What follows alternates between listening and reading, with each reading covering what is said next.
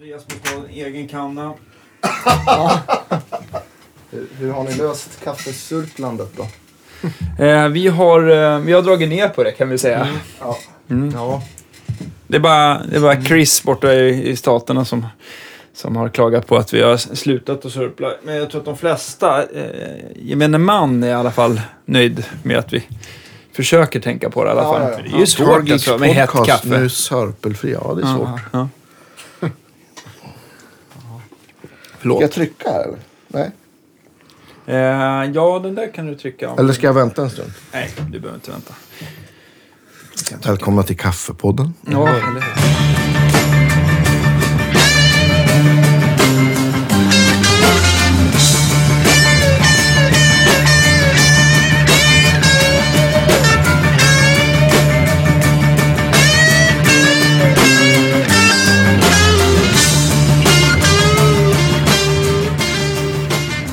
Här ska vi... Ja, men vi kör. Ja, vi kör. Välkomna mina damer och herrar till Guitar Geeks podcast. Ja. Det är måndag morgon, torsdag för er. Vi kör. Eh, Mm. Matte Gustafsson är med oss idag och eh, det är eh, faktiskt första gången vi får liksom en gitarrist från den genren får man väl säga. Ja. Lite, lite tyngre rock eh, slash um, stoner. Eller hur skulle du själv Ja, beskriva dina projekt som Sienna Roots? Och, ja, just Sienna Root är väl... Eller vi hamnar väl lite i stoner-svängen. Fast Ja. i min värld, jag har nog aldrig lyssnat på stoner-rock sådär. Men, eh, och det är nog ingen som har det i det bandet. Eh, Men det, ham- det, ja, det hamnar ju lite där. För att det är tung rock liksom. Fast det är, det är ju mer gamla influenser liksom. Precis. Ja, Purple Jag tycker att det låter så här som retro-rock. Jag har, har nog aldrig Ja. tänkt att det skulle vara... Jag har aldrig heller lyssnat på stoner rock så det är kanske är därför jag inte kan göra de liknelserna. Men Ja. Alltså, klassisk stoner är så här Kaius och... eh, Men det är väl lite... Eh, och jag tänker att ni har väl lite mera... Jag tänker på så här gamla Sabbath och sånt där. Men det kanske också är fel. Men Det är väl att eh, stoner-rockarna, de är väl väldigt inspirerade av Sabbath liksom Ja. sådär. Men, och allt. Men idag känns det som att stonerbanden är inspirerade av andra stonerband Ja, från det. 90-talet. Så att ja, det har liksom gått varvet runt. varvet runt. Och Ett par gånger kanske. det är kanske därför man inte känner sig själv, kan, eller att man inte identifierar sig själv direkt med stoner Ja. rockband för att man lyssnar mer på Sabbath och Mm. blues. ja, blues är bra. Vad, vad har du någon favorit där? Ja, nej men alltså jag har väl alltid... Men jag gillar nog mer den här brittbluesen har jag Mm. snöat in på. Mm.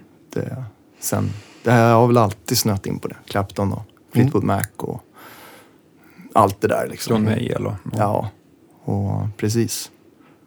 Så, ja. Men för du har ju, för, för de som inte vet så, så har du ju, i alla fall vad jag vet, tre band som, som är ganska aktiva. Det är ju Lisa Lysson Family Band Precis. och så sen ert, kan man säga, ett sidoprojekt från det, eller vad man ska säga, Heavy Feather som du håller på att spela in med nu. Precis. Och nämnda band. Och så. Hur, hur bollar man tre sådana band? Det, blir det knas någon gång eller har det funkat? Lisa sjunger ju i två band, så det sköter ju sig självt. De kan ju aldrig gigga samtidigt. Nej, precis. Alltså egentligen, det, det är ju svårt. Men med framförhållning så går det ju om man har... Eh, ja, man liksom prällar perioder. Liksom. Ja. Men det är klart att såna här festivalsomrarna är ju svåra att få till. För att då är ju festivalerna är ju på specifika datum liksom. Så det är ju alltid lite svårt. Men, men det, har, det har faktiskt funkat. Det, det har det. Måste jag säga. Vilken, vilken av banden brukar få bäst framförhållning? Det är ju family band. Ja. Eller vad ska man säga, de giggen bokas ofta jävligt långt i förväg Ja. faktiskt. Eh, men, eh, men vi har börjat med sjok där också. Att vi, nu kör vi liksom september till november liksom. Och sen kör vi mars, april typ. Liksom. Och, och, så. och sen som sagt festivalsomrarna är lite svåra att få till. Men eh, det, det, det går ju. Så, För ni, ni släppte ju en ny platta i höstas, eller hur? Precis, det var i början av september med, Ja. Mm. med Family Band. Ja. Precis, vår tredje skiva. Eh, Vi har ju typ försökt få till något här med dig tidigare än det till och med. Men det har, ju- Vår synk har varit sådär kan man Ja, säga. ja, verkligen. Ja. Nej, precis. Nej, men det var ju bra. Fredrik körde ju, han, men fick, han fick promota den skivan. Ja. Det var väl i samband med, med, eh, med det släppet. Ja. Eh, Så, ja, nej men den kom där i, i september och eh, sen har vi väl turnerat på den hela hösten. Ja. Då har vi bara kört det liksom. Mm. Eller jag har bara kört Mm. det. Eh, Så, nej men det har, det har gått skitbra. Jättekul. Kul, men det är en jättebra skiva. Ja, men tack, tack. Det, nej, men jätteroligt. Eh, Och ni har spel- den, är, den är också inspelad i Strawberry va? Som den förra, eller hur? precis, i, eh, med Sven Lindvall där i, Mm. i eh, vad heter det? I, Strawberry. Ja, Strawberry, ja. Just det. Men vad, gud. Eh, Marie, eh, Mariestad. Ja, vad det? Mariestad, men det är, Det är ja, men det mitt är, ute i ingenstans. är Västergötland i alla fall va? Ja. Men det är Alltså det, det är typ två mil från Skövde. Skövde. Mitt ute på en åker. ja. Skitkul. Ja, Mitt ute bland alla jordgubbar. ja precis. Ja. eller, han odlade ju aldrig jordgubbar, Kenneth. Nej. Okej. Nej, Ja. Men, det, men men det är kom, ju grymt med pool och, ja, ja, visst. pool och bar till självkostnadspris. Ja, visst. Ja, det, det är ett väldigt trevligt ställe. Det Ja, låter verkligen. livsfarligt tycker jag. Men jag, kom, jag kommer ihåg det från, jag försöker komma ihåg. Vi, och då har jag för mig att, att Fredrik eh, sa att ja, men ni måste fråga Matte om, om hur det är att spela på 59 Les Paul. Jag har ju spelat på den där Les Paul Ja, också. ja. Jag tänkte, det, det måste vi prata om. Men jag kommer ihåg där innan vi seglar iväg på andra. Ja, nej men ja, alltså. Lite mer handsvett borde det bli. Ja, alltså det var ju, det blir ju nästan som... Fast jag försöker vara lite kritisk. När jag, För jag, jag spelar ju själv Les Paul. ehm, Och den är ju bra. Men sådär, det, jag tycker inte det är världens bästa Les Paul. Sådär, så tänkte jag, men... Eh, så mm, testade jag ju den där 59 eller, eller jag spelade in på den också. Det var ju tvungen. Nej men jag tycker den är skitbra. Alltså. Mm. Verkligen. Nej men det är väl en av de bästa Les Paulerna jag spelar på. Mm, det är samma här. Det, jag, för jag, jag tänkte också så att man, så här, man inte bara blir liksom hänförd över att det är en 59 och, och prislappen. Men- just den där är en jättebra gitarr. Ja. Vad tycker du liksom var första som skilde mot den du använde till vardags? Är det liksom hur den känns att spela på eller hur den låter? Ja, lite både ut? och. Lite Ja. både och. Ja. Eh, den låter ju bättre än vad min gör. Mm. Eh, eller jag inbillar mig att den gör det i alla fall. Mm. Ett jätte... Och sen känns den ju bra. Eller Går, min... Tycker du att det är lätt att beskriva skillnaden mellan hur de låter eller, eller känns? Nej, det kanske är lite svårt. Nej, alltså, jag vet inte hur färgad man blir av att det är en 59. Jag vet inte, men jag tyckte den... Det tror jag är ofrånkomligt nästan. Ja, ja, Eller i mitt det- fall i alla fall. Så här. Ja, man får ju rå-feeling när man... Eh, men det finns ju skitmycket roliga gitarrer där. Det är Ja. Kul. Eh, Jag tyckte, tyckte att den var... Att det, den är väldigt balanserad och väldigt resonans, det, resonant. Den är inte så tung heller. nej, Och nej. kändes väldigt så jämn över hela, hela registret. Och så.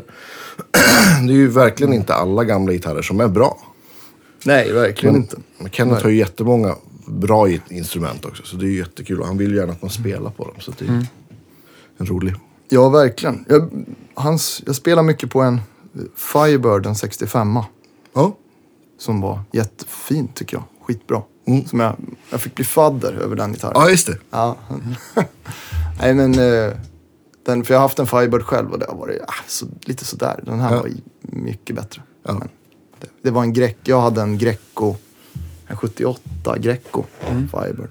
Sån här lyx med svaj och... Ja, ja, de kan vara skitbra. Ja, det, jo men den var, den var helt okej men ja, den, den fick gå.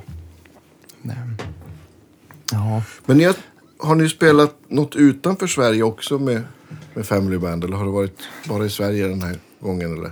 Alltså vi har lirat rätt mycket i Tyskland tidigare. Vi har en tysk bokare. Mm. Eh, så vi har lirat rätt mycket där. Men i år har det inte varit supermycket just i Tyskland. Men annars så lirar vi ju jättemycket Norge. Just det. Så det är främst är det ju Norge och Sverige och Mm.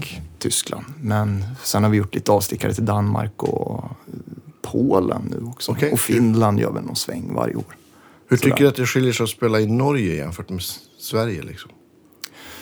Alltså Norge är ju bra.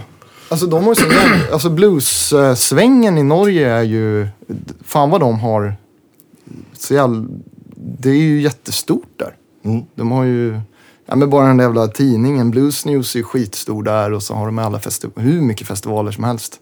Som är ganska stora. Ja, speciellt den där Notoddan. Ja, den är väl störst fortfarande, men det, Ja, Den- ja, precis. Den är väl störst i Europa, tror jag. Och, men de har ju skitmycket ställen och mycket så eftermiddags eh, bluesarrangemang som man kan, kan man gigga två dagar, eller två gånger per dag liksom. Man kör ett eftermiddagsgig och sen åker man vidare och kör.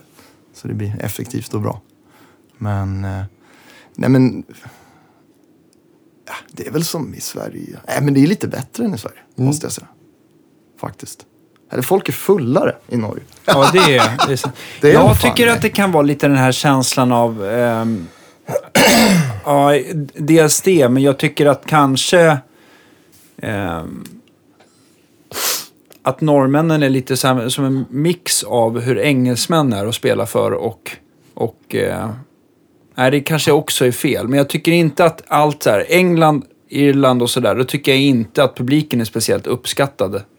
Den Okej. uppskattar inte så mycket under showen. Däremot kan de komma fram efteråt och tycka att det är jättebra. Ja, ja. Att det är lite så här armarna i kors. Men så är inte norrmännen. De inte, står inte med armarna i kors. Utan Nej. de är lite all over the place. Ja, verkligen. Och, och lever runt. Men det, Ja. ibland så känns det som att man, fan, man kunde ju lika gärna satt på, på, på musikspelaren sådär. Men, men, Ja. eh, men sen så finns det ju otroliga bluesentusiaster där borta som, eh, nej. Och jag tycker att gagerna brukar generellt vara lite starkare än i Sverige. Verkligen. Ja. Nej men det är ju lite, det är ju lite lyxigare. Allt är lite lyxigare än i Sverige. Alltså det, all backline är alltid stage of the ja, art. verkligen. Och rätt sätt. Oljepengarna.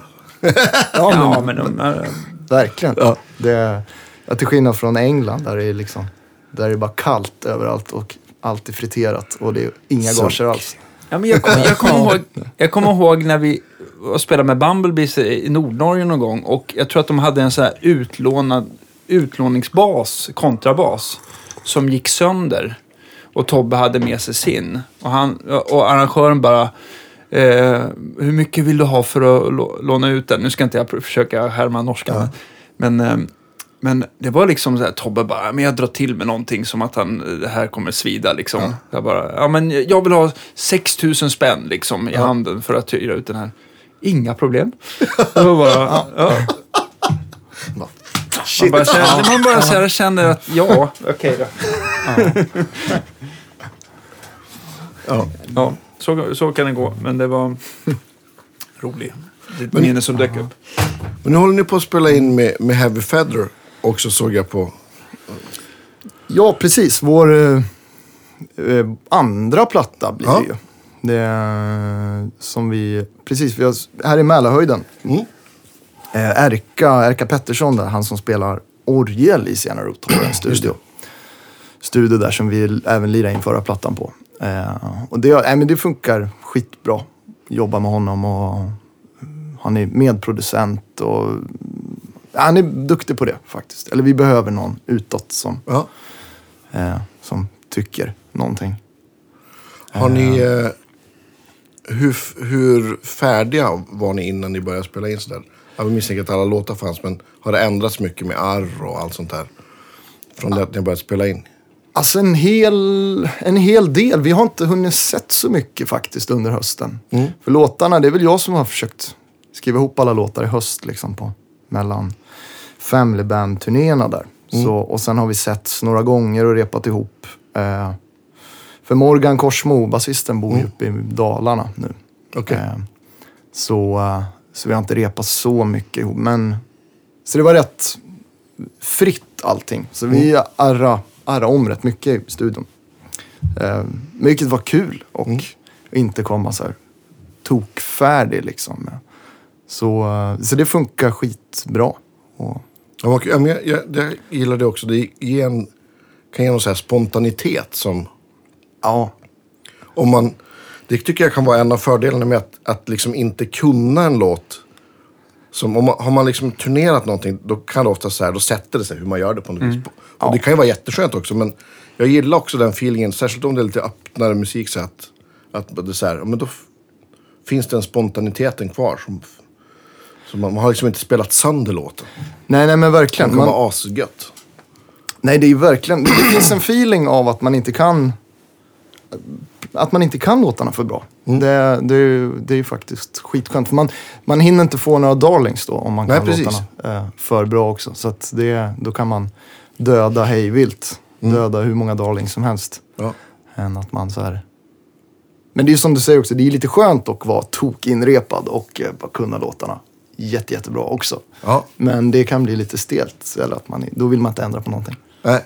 Men vi gör ju så när vi spelar in hos dig ja, senast. absolut. Så jag tycker också att det var bara lite, alltså att man inte ska vara helt så att det tar massa tid och man får ställa sig och repa det första man gör. Så man har liksom lite koll på form Ja, men att det finns kvar vad man har för slut och sånt där. Ja. Men ändå så att man inte, ja, inte för utstuderat. Nej, men precis. Det tycker jag nästan funkar bäst på all så här, musik som har lite blå underton någonstans. Så här. Det, är no, det är någon kvalitet som, som Ja, men Absolut. man hör liksom att musikerna är på, det är lite ytspänning. Exakt. Man hör att man får kämpa för att lira Ja. rätt. Liksom. Och det, det, det hörs. Än att man har turnerat och gjort 100 gig med en låt. Då, då är det ingen ytspänning kvar. Nej. Det, Nej, men precis. Men, ja, jag tror att man också man skärper sig och lyssnar lite mer kanske. Man bara, och, eller på ett annat sätt om man inte liksom, ja men verkligen. kan Verk- det hundra procent. Verkligen. Hur har ni spelat Mm. in då? Spelar ni in liksom alla eh, grunder i, i ett svep och lägger sången i efterhand? Eller hur har ni arbetat? Alltså, vi försöker nog att lägga allt så mycket som möjligt live faktiskt. Eh, till, och med, till och med sången faktiskt. Eh, gitarrsolon. Nej, det mesta live. Men sen vissa låtar så lägger jag gitarrsolon efteråt. Och eh, Lisa lappar ju sin sång liksom. Hon sparar inte allt liksom. Nej. Men det, vi tänker just den gen- i och med att det är liksom någon sorts gammal rock. Så vill man få man vill få live-feelingen. Mm. Eh, och det är... Nej, så det är mest live och då går det lite snabbare också. Hur har, det Spela hur har det skilt sig med- med Family Band? Alltså vad har du använt för grejer när ni spelar live och sånt där? Eller i studion? Tänker du helt annorlunda eller använder du mer eller mindre samma grejer? Nej, jag har lite olika faktiskt. Ja. Eh, det, med Heavy Feather och Sienna Root kör jag ofta på... Jag har en Marshall, en JMP. När är den ifrån? Ja, men typ 78, 79. Jag vet Ja, inte men vad en, det en, en tidig mastervolym helt enkelt va? Ja, precis. Mm. Föregångaren till JSM 800. Ja, Typ. jo, det. Ja. Eh, Får man väl ändå säga.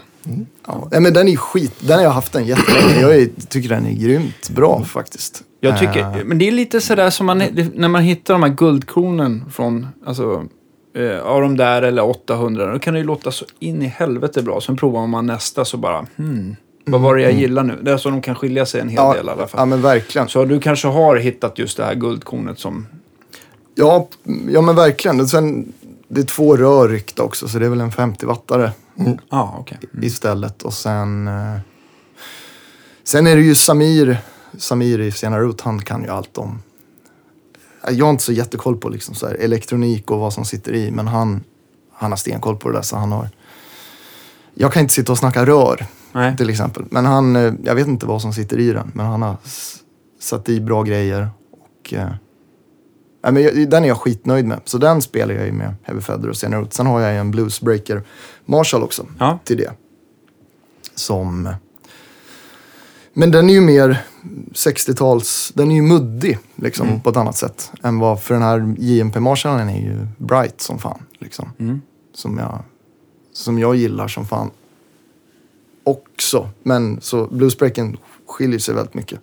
Så det, det är schysst att ha båda. Ja. Bluesbreaken kan ju vara också, jag kommer ihåg i alla fall, den, när jag sålde de där nya på Deluxe vill jag minnas att det var de här 20-wattarna. Just de greenback-varianterna. Och de i och för sig, de ska inte vara så muddiga ändå. Men jag tror att det där kan skilja lite grann med vilken bluesbreaker man får tag på. Eh, är, det, är det en sån reissue som är ganska ny eller är det en gammal? Ja, det är en Rish från 89 tror jag. Mm, då lär det inte vara 20-wattarna för de fanns inte då. Då är det säkert några vanliga Ja, det är en, en 30... Ja, 30 watts. Ja, okej. Eh, sen, eh, ja men Samir bytte, han det ett greenback och ett vintage 30 element. Så Ja, han bytte ett. Mm, mm. Men det är bra Det kombo. brukar vara en jättetrevlig kombo. Och sen bytte han alla rör och hela till något. Ja, så att det skulle bli mer. För att i Rishi-modellen satt det ju inte alls som grejer som satt i, när är den från? 62 eller 63? Nej, det så att han bytte rubbet så att det skulle Ja, vara så li- likt som möjligt en Ja. 62. Eller Här får gärna någon Så- skriva in lite Mm. grann, för jag får mig, alltså det finns ju någon expert där ute, men jag får mig i alla fall att, att eh, gamla eh, Clapton-soundet, om man nu vill ha det, så är det väl inte just eh, EL34, utan jag får mig att man ska ha KT66, va? Tror jag. Där, tror jag. som är egentligen mer besläktat med 606. Mm. Men, ja. Och så kör jag den då genom en, eh, den här, en Bino Treble Booster. Såklart. En, och det låter ju bra. Mm. Det, men, Det verkar ju... ja, Man får feeling direkt bara. Ja, visst. men det som är kul, det som är kul att köra Bluesbreaken med Sienna Root, att jag menar, ja, tillbaks till det här, vi, i och med att vi spelar mycket på Stoner, Ja. Stoner-scenen liksom, så finns det ju någon sorts kultur att man kan ju spela högt liksom. Just det. den, jag kan ju maxa den. Ja, Inte riktigt, men... ja, Och då låter Kul. den ju grymt bra. ja. Men... Jag kommer ihåg någon gång vi spelade på en festival som heter Freak Valley i, i, i Tyskland. En, riktig sån här mos-festival. Det är högt som fan. Då, den räckte ju för fan inte ens till. det, då kände jag, äh, fan. nu är det lite väl. Det, Men om du, om du får spela så där högt, är det att du kör bägge stärkarna samtidigt? Nej, jag har, jag, jag spelar, nej aldrig samtidigt. Jag kör, jag varvar lite bara. Ja. Mm. Så det Går beror lite på efter lite mycket plats det dagsform bussen. Ja, Mm. precis. Men så har jag ju även haft bluesbreaken till Family Band. Men då Mm. måste jag ju köra med pedaler. Mm. Ja. Eh, då äh, funkar den inte alls. Den är inte så jävla kul. Jag har haft den lite i brist på annat. Den är Mm. lite sådär då faktiskt. I vissa rum funkar den. Mm. Gärna utomhusscener kan jag tänka mig att det är grymt bra att ha lite Ja. 212 och jag tänker väl ändå att bluesbreaken är, jag har för mig att den inte är riktigt lika stark som en JTM 45, att den är typ neråt 30 watt. Ja, men, men det precis. blir ju starkt Ja. liksom. Ja, det ja, blir ja, man vill ju... Jag tycker som inte alls AC30. den låter så kul när man inte får trycka på. Nej, Jag hade- den blir lite stiff, eller lite, ja. Ja, väldigt stift. Och Tråkig. Fredrik tycker den låter skit. Han bara, nej fan du måste köpa en ny förstärkare för fan. Vad va, vad vill han att du ska ha? nej, han ville att jag ska, nej men köp en Fender för fan. Så Ja. jag har faktiskt gjort det. Ja, För Vad blev det? skull. Jag köpte en Vibrolux eh, 68 Issue. ja. Eh, det var Filip, eh, Filip Karlström på East Coast to Eleven. Han, han är min pedalcoach. Och, Ja. eh, så han bara, fan hitta den här på Blocket så köp den. ja, perfekt. Så, nej men den, var ju, den är ju fantastiskt bra. Den Mm. tar ju, så till blues-sammanhang med Family Band så funkar ju den mycket bättre eh, än, än bluesbreaken. Och inte lika, Mm. Varken tung och stor eller stark. Nej, nej men precis. Så, så det var helt nyligen jag köpte den faktiskt. Så, eh, så den är jag jättenöjd med. Ja, den var fin. Jag kom på, jag hade en, jag hade en vit Bluesbreaker issue. När var den från Danne? Det borde du Jag tror att de, att det kan säkert uh, vara, men jag skulle jag tro 80-90-tal, slutet 80, Ja. tidigt 90 där någonstans. Det var någon sån här, jag tror att det var någon sån här anniversary någonting. Okej. Ja. Som jag sålde, det ångrar jag. Den Mm. var fruktansvärt snygg. Ja, De är ju det. Ja. med så här ljusblå lysdiod. ja, precis. Men, vad, Exakt. snyggt. men vad Ja. tyckte du om soundet? Vad Jag minns tyckte du? den var jättebra. Och så, men, men av någon anledning så använde jag den inte så mycket. Och så sen ville Erik Mårtensson köpa den så jag sålde den till honom. Ja. Fruktansvärt billigt. Jag törs Ja. inte ens säga vad jag tog för den. Det här är länge sedan, det är så här 15 år sedan kanske. Men Ja, ja. Mm. ja. Under 20 000. Under 10. jag skojar. Ja, så kan det vara. Ja. Men nu då, inspelningen som ni haft här efter, efter nyår. Har det varit, eh, har du, vad har du kört för låda till IMP då? Jag köpte en, eh, får se om jag kommer ihåg nu. Det är en Greenback 412 Mm. med från 95, en Rissue. Mm. Med fyra Greenback-element. Om jag inte minns Så fel. basket weave. Ja. Den Lo- den borde vara spesad 100 watt. Jag tror att det bara fanns 25 wattare då, men kanske Okej. bara 30 wattare också. Nej, det kan du bättre göra. Ja, men de Ja. där kan säkert låta... Det låter säkert jättebra. ja, kanon faktiskt. Verkligen. Inspelad och klar. Ja, ja, men skitbra Eller det är så jävla stort när man kommer till, om man ibland på festivaler så här, man, det är liksom lådor man får. Eh, ja men när man lånar andras lådor liksom. Det är ju Mm. sån, fan vad skillnad det är alltså. Ja. Jag kommer Oj. aldrig ihåg vilka jag tycker låter bra eller inte. Men min låter ju, den låter ju alltid bra. Men Ja, Men jag kan tänka mig att ibland så får du de här med svart tyg, 300 wattarna, och så sitter det 75 wattare och så blir det lite fräsigt och... och, och, och ja, ja men verkligen. ja. Eller några orange-lådor är vanligt också. Ja. Liksom man får. Men Jag tror att det är orange-lådorna, av det jag har sett. Jag, ska, jag är ingen orange-expert, men det brukar vara vin, bara Vintage 30. Mm. Men det är Ja. en sak så här, Vintage 30 i, ett, i en öppen 112 eller 212 det är något helt annat än en stängd 412. Det, det gör nästan lika stor skillnad som, som vilket element man har i. Ja, ja. Så att det går inte... Jag tycker vissa element låter, låter apa i, i, Öppna. ja, i öppna och sen så låter det jättebra i stängda. Absolut. Typ 20 wattan. Mm. Ja. Ja, det där är, det görs, precis som du säger, det gör sån fruktansvärd skillnad alltså. ja, verkligen. Det... Ja. Så, mitt problem är jag gl- glömmer ju alltid bort vilka som man gillar. Eftersom att man hinner ju, det går ju så fort, alltså changeovern på en Ja, ja, visst. Man hinner ju aldrig liksom så här, man hinner bara plugga in och spela och sen har man glömt bort vad det var liksom. Men ja, men det, det är rätt bra. Sen någon annan kväll så, nej, det var ju skit. Så, Ja, men om det finns, om det är Marshall 412 så har de grått fronttyg så brukar det vara någon typ av mer vintage. Ja, verkligen. På dem så här. Helst med den här finkorniga 60-tals... Ja, just det. Vad heter det? Salt and pepper. Ja, Är det det de kallas? Jag eh, tror det, men jag är lite... Är det det där? Nej. Nej, det här är Vad någon, heter det eh, där? Jag vet inte vad John har, men det, det är väl lite så här mer fin, fin... Sen så finns det ju de här lite mer grovrutiga tygen som Marshall använder, men då, då är, heter de basket weave, va? Mm, precis. ja, just det. Och de kom på. Det är ju 70-tals... Åh, jag, har all, alltså jag har inte spelat Marshall själv sedan 90-talet. Så att jag har... Man har ju liksom, man har ju fått plugga på när man har fått in någonting till försäljning och sådär. Men, Mm. men jag vill minnas att de lådorna är... Alltså det är tidigt 70-tal. Och sen så de här som ni pratar om som ni tycker är extra snygga, eh, Salt and Pepper kallar vi Mm. dem idag. De är väl mer så här, eh, sent 60-tal tänker jag. Ja, Just det. jo men så, så är det nog. Ja. Skitsnyggt. Ja, Ja, det är mycket. det. Får, Johan Segerborn borde vi ha. Han, han, om man snackar Marshall-experter så Ja, kommer jag är nog inte på man- någon i Sverige som tror jag. Man blir alltid väldigt, väldigt glad när man får prova bra Marshall-stärkare. Men jag Mm. känner i den med Bumblebees eller när man har spelat blues och sådär. Det är ju lite som du säger. Det är så här, det är för stort och för starkt liksom. Ja, man måste nästan komma i rätt, med rätt typ av genre eller rätt typ av där man får krana på. Så ingen liksom eh, tycker man är en jäkla idiot liksom. Utan att det där känns, det känns självklart att man använder, kan spela högt liksom. Då är det ju kul. Ja, ja men verkligen. Nej, det, så är det ju. Så Men kör du några Det- pedaler, boost eller någonting in i, i den JMP'n? Nej, den kör jag rätt in faktiskt. Ja. Det... Eller jag har väl en... Jag hade en boost en gång, eller den nu funkar inte den längre, men den var jävligt bra. Det var en snubbe i Uppsala som heter...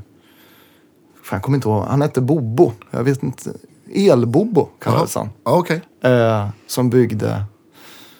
Eller jag fick tips av Uppsala-gitarristen Jocke Mars Ja, just det. eh, om att den... Eh, alltså, köp en sån boostpedal av honom. Det är skitbra. Alla förstärkare låter svinbra med den. Ja. Så den har jag haft jättelänge, men nu... Ja, jag vet inte vad det är för fel. Jag, jag slutade använda den, men den, den var jättebra. Så den har jag använt mycket till JMP. Just det. Stärken bara. Ha på hela tiden liksom. Och den, och den var en enrattad och bara tryck på lite? Ja, precis. Kanonbra. Eh, Men jag vet inte alls vad det var i den eller någonting. Liksom. Jag har lite dålig koll på sånt. Men, eh, men den lät bra i alla fall. Men i övrigt så kör jag... Eh, nej, in, ingenting emellan. Ja. Coolt. Och för de där tidiga JMP, de har väl inte effektloop heller va? Eller? Nej, det tror jag inte. Jag tror att det är bara så du kör, du kör så snustort som man kan. Ja, Ja. ja. ja. jag gillar ju sånt där. Ja, ja men det är, snustorrt. det är Alltså, bra. det- Det är liksom som att gå på lina utan skyddsnät. Ja, det, det går, men man får inte till. Nej. Nej, men det är, jag, kan, jag, märker det här så här lite själv, att vad folk är, är, att det är så här vanebildande. Folk som är vana att spela med reverb, det blir ju skitjobbigt. Eller tvärtom, eller folk Mm. som, som spelar, blueskillar som får slapback-eko, de tycker det är skitkonstigt och sådär. Så att det, Mm. ja. Ja, det är lite Det är en vanlig sak. så- vanlig sak, som- Ja, ja, verkligen. Det, men sen beror det ju på lite, det återigen så här lite vilken lokal man spelar i. I vissa lokaler så låter det ju så jävla bra att spela snustort. Man får rum, rummet. Ja, just det. Just det. Och i vissa lokaler som är snustorra, så då kan det ju, ah, det kan ju bli lite väl torrt. Det värsta är väl Ibland. när man får en så här superdämpad scen. Ja, När det känns så här, nästan så här att man får lite vakuumkänsla Ja, där visst. man står. Man hör att det är ganska bullrigt framåt, men det kan vara rätt ja, ja, men då vill man faktiskt ha ett... eh, jag har faktiskt ett sån här, en reverb-pedal i worst case liksom. En Mm. sån här, ifall det skulle bli för torrt. Ja. Eh, Men, eh, men helst utan. Jag tänker en annan booster som är en så här... eh, Den första man tänker på så här, till sådana här gamla Marshalls, det är väl ändå en vanlig EP-booster. EP-booster Ja, från. Exotic där va? Den brukar ju folk gilla. För den, gör, den färgar ju lite grann och ja, skitar till det och rundar till det lite Precis. grann. Så snyggt. Beror på om man ställer den invändigt i och för sig. Den är grym. Den bussen du hade, upple- vad upplevde du att den gjorde? Upplevde du att den skar någonting eller att det blev mer diskant? Eller, eller blev det bara starkare? Och, och, och... Ja, hur ska man se? Ja, den hottade till, hottade till det liksom. Mm. Det blev väl lite brightare. Äh, Svårt att förklara. Ah, den, den tryckte på på något sätt som Ja. var... Eh, inte mer dist liksom, men det... Alltså den funkar väl egentligen som en vanlig... eh, Vilken booster som helst liksom, egentligen. Men den lät väldigt bra. Ja, men det, det, det är ju intressant. För det är också så här, om man använder, om man, om man spelar starkt så kan det ju vara fördel att, ja men som du kör till din JTM, till bluesbreaken, att man kör någon typ av treble booster där det försvinner ganska mycket bas. Ja. Då kan det vara liksom väldigt blir nice så med en boost som är lite, ja men, ta bort lite. Jag tror att, Botten. jag kommer ihåg så här själv, första gången när man fick prova treble boosten, då tänkte man, vad fan är det för jävla skit? För det var ju liksom, man spel, jag hade ingen koll. Jag, man kopplade in den mot ett cleant sound och det enda som hände det var ju att det lät eh, liksom dålig jävla telefonlur liksom. Ja. Ja, alltså att det liksom kapade all botten och sen så har det liksom skitat till det och lät hur smalt som helst. Ja. Och man bara, varför vill folk använda det här jäkla skitet? ja, men faktiskt. Ja. Men sen så liksom när man får prova, en, när, när man har en Marshall som står och skuttar på liksom, alltså den blir ju väldigt så här brötig och nästan så här svårspelad på att den blir så himla lös i basen liksom. Och då kopplar man på en sån där och så bara, till slut så bara sitter allting där det ska. Och det, ja. På Vox Ja. style-stärkare är det också perfekt. Ja, precis.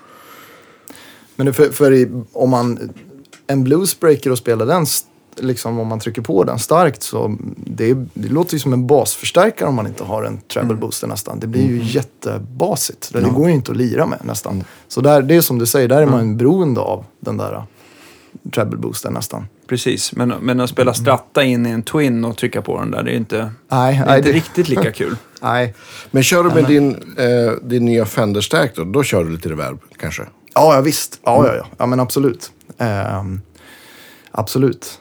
Ehm, Men där blir väl också så här, tänker jag, att reverbet blir lite till en hjälp. För att man nödvändigtvis så kanske man inte kör riktigt lika...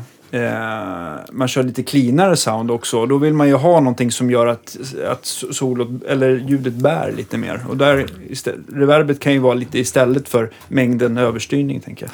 Ja, ja men precis. Precis. Eh, och, men då, precis, då har jag ju till, till Fendern där så har jag en, vad heter de där? Gud nu, ja, Royal Blue Ja. med professor. Mm. Eh, och en sån och sen Ruby, Red, Red Rooster, heter de så? Boost. Eh, ehm, Ja, just det. Har den Ruby tre rattar så heter den Ruby Red Boost. Ru- säga. Precis, just det. Mm. Exakt. Ruby Red. Så Kör du den innan den blå eller efter? Innan. Mm. Eh, Så det har jag till, um, till, till Vibroluxen då. Och sa, samma som jag hade till Bluesbreaker när jag spelade med Family Band. Men, Just det. Ja, just det.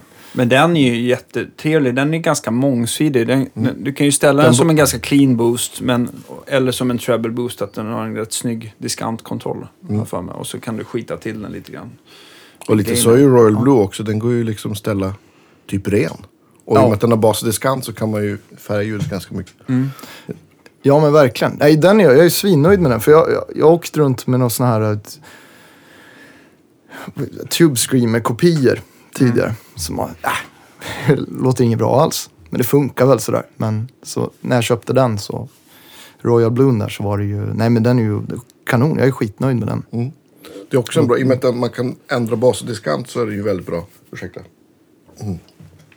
Om man, ja, men, som ni åker, om du åker till en festival i Norge eller Tyskland eller, och inte kan ha med din stärk så kan man ju då tweaka lite. Ja, ja men visst. utifrån, utifrån vad man får Ja. helt enkelt och hur det låter. Ja, men precis. Det är ju alltid lite oklart vad man får för någonting. Ja. För, men i Norge som sagt, där, där Ja, kan man där. vara säker på att det, där är Buffé. ofta bra grejer. Precis. Men vad har du något, då, när ni kör med Family Band, har du något pedalbord med, med mer grejer eller är det de två? Ja, Jag har eh, Vavva-pedal har jag först då. Och en, en sån här fulltone med, ja vad heter den? En full, fulltone Vavva med Kan den heta Ratt. Clyde? Clyde McCoy. Clyde heter ja. den. Precis. Vit brukar den vara. Ja, de är svinbra. Ja, kan, skitbra. Jag hade en eh, Vox. En Vox från 1970. Fick jag. Jag fick köpa den av en polare skitbilligt. Eh, som också var jättebra, men eh, den var så jävla mycket. Den gick sönder hela tiden och så l- äh, försökte laga den. Eller den gick ju att laga liksom, men äh, sen ledsnade jag. Sen fick jag testa en sån här fulltone och så skitnöjd. Låter skitbra. Så den har jag och sen har jag eh, nej men en vanlig Boss-stämmare. Mm. Eh, och sen Ruby Red eh, och Royal Bloom då. Mm. Och, sen, och sen den här utifall att reverb-pedalen. Just det. Ja. Vad är Så- det för något då? Ja, det är väl en sån här Holy, Holy, Grail. Holy Grail. Ja, just det. Electro Precis. Ja. Som, ah, nej, men den är väl okej. Det- Ja. Men de funkar, absolut. Sen så ska man se, säga att om man nu vill åt fjäderreverb så har jag oavsett pengar inte hittat någon digital historia som, som kopierar det Mm. helt och hållet. Så att eh, det, det, blir, det är alltid någonting som, som, eh, som skaver. Liksom. i- Ja, men visst, verkligen. Verkligen. Det, men det är liksom, alltså det, man kan inte hålla på och bära med sig något stort. Liksom, så att eh, den funkar liksom. I, i, den är ju smidig liksom. Mm. Så, men, ja. Så det är väl egentligen det jag har. Och en fusspedal också. Eh, fan heter den då? MXR, en sån där. Ja, den är en liten jävel. Ja, alltså Det en ska väl minipedal. vara- Ah, Ja. Vet du vilken färg den har? För att jag tänker att de, de gjorde ju några så här Hendrix Reissue fast det är smålbock. Eller, eller fyrkantig den du har? Eller är den rund? Nej, den är uh, ja, fy- rektangulär liksom. Eh, den är ju så här grön, ja men som det här bordet. Eh, Det här ska ju vi Just kunna det. Andreas. Ja. Vilken fuss är är det, det? jag, undrar om, då, jag tror att de gjorde en silikonfuss. Som, är det alltså en minipedal? ja, ja, precis. Om jag tror Ja. att de gjorde en... Hur, hur gammal är den? Ett par, par år sådär typ? Nej, Jag köpte den jättenyligen faktiskt. Ah, okej. Eh, det ska vara någon så här 60-tals eh, Ja. variant liksom. För jag tror att de har gjort liksom typ alltså fast face. Fast i minipedal. Mm, Jag tror det också. Ja. ja, men det är möjligt. Ja, men de här stora, de här stora som är stora som, som, eh, ja, som en... eh, Puckarna. Ja, precis. Jag tänker, varför tänkte jag på panpizza från Pizza Hut? Ja, typ. jag är hungrig. Jag är hungrig. Eh, De, alltså, det är ingen som vill ha dem på pedalborden. De här stora. Det, är- De det är är väldigt fruktansvärt snygga. Ja, de är skitsnygga, men det är ju typ bara Jobban och Massa och Eric Johnson som, som slipper bära själva som har dem på monterade. lite så. Har du dem påmonterade? Nej. Då vill man ju ha en krullkabel som hänger i luften. Exakt. Liksom till den. Ja, Och sen- exakt. Är, det, är det det som avgör, tänker jag, om, man, om, om det är en gitarrist som får bära sig pedalbord själv eller inte? Om man har en sån här stor rund. Ja, just det. Det är li, li, lite så tror jag. Ja, det är nog- kan nog ligga något i det. Ja. Men jag, just det, det här har vi sagt hundra gånger förut. Gitarristen i Rival Sons. Scott Holiday? Ja, precis, Ja, tack. han sa, det är ju hur bra som helst, men han sa ju att han, han hade provat en fass som, han- som var i en liten vanlig låda som han tyckte lät, det här låter så in i helvete bra. Kan du bygga om den i en större låda? Ja, just det. Ja, ja. Det låter för stort för att vara en liten ja. låda. Jag tyckte det var bra. För att det, är lite, det, är så här, det är mycket som sitter i huvudet också. Tror jag. Vi, jag har ju många kunder, jag tänker inte nämna dem vid namn, men som vägrar ha minipedaler för att det, liksom, det är någonting i dem som, som liksom, det känns, det, det känns inte rätt. Det känns på låtsas liksom. Ja, men det blir för mycket leksak liksom. Ja. Och lite så här som folk har bestämt sig, som typ jag, när det gäller så här digitala eh, mediet. Mm. Line 6 så. Jag, jag, jag börjar ju rata innan jag ens har provat. ja, men det är ju lite så. Ja, du ja, känner, ja. Ja. ja, men vi är... Vi är, vi är Jag är, jag, jag, men jag försöker. Jag ska bättra mig. Ja. Nej, men man får gömma dem bakom monitorn, de där små. Ja, Så precis. ingen ser. Nej, men Låter det bra så, så är det ju bra. Ja, ja men lite så Ja. faktiskt. Ja. Men vad- vad heter det? En Sena Root, hur länge har du spelat med Sena Root? Eh, sen 2013 Mm. ungefär. Så det blir väl ja, sju år snart. Ja. Eh, Men det har släppt ganska många plattor med Sienna Root. ja, alltså sen dess så har det nog kommit eh, två fullängdare. Men det kom en tredje nu Ja. i vår. Ja, som kommer nu i vår. Ja, precis som vi spelade in i, i våras. Mm. Eh, en studio som heter, som jag kommer ihåg den, Omnivox i Borlänge. Ah, okej. Eh, en snubbe som heter. Ola, Ola Höglund som har den. Ja. Det är en sån här gammal kyrka, eller så här församlingshem som Ja. han har köpt och byggt om till studio. Högt i tak och ja, coolt. svin, svinbra. Ja. Eh, så där spelade vi in senaste plattan. Eh, så den kommer i vår. Eh, och sen, eh, sen, ja, sen... Det här klingar jättebekant. Är inte han typ blåsare eller någonting sånt där? Eller han är... Nej, Nej. Nej, han är ju reklamare egentligen. Okej, jag tror okej, inte att han ja. är musiker faktiskt. Ah, okej. Eh, han som... Det kanske är flera, som jag har för mig att det är någon blåsare som har flyttat upp till. Men jag, jag, jag minns inte faktiskt. Som har gjort något liknande upplägg. Vet att Ja. Erik Hansson och Kjell Gustafsson och de där, de spelat in sina senaste plattor där Just också. Ja. Eh, nyligen också. Mm. Så, nej men den kommer i vår och sen släppte vi en platta innan där som vi spelade in i Silence-studion. Eh, 2017 eller vad det var. I, i Värmland. Den Mm. här legendariska. Eh, och så en platta innan där 2014 som är inspelad i Samir och Loves egna studio här i Hägersten. Ja, det är ju 100 meter härifrån. Jaha, okej. Så, så det är väl de tre skivorna jag är med på. Och vilka, vilken, eh, hur många var, släppte de innan du kom med? Ja, det måste ju ha varit en fem, fem styck, fyra, fem stycken. Ja. En liveplatta och sen fyra studio till tror jag. Mm. Det, Hur är det då? Hoppa med ett band som är liksom så befintligt? Är Ja, alltså jag har liksom aldrig gjort någon sån grej. Så jag bara tänker så här, om man, om man känner om man, så här, att fans så här, skriker på den, efter den gamla gitarristen eller om, om det är så här liksom.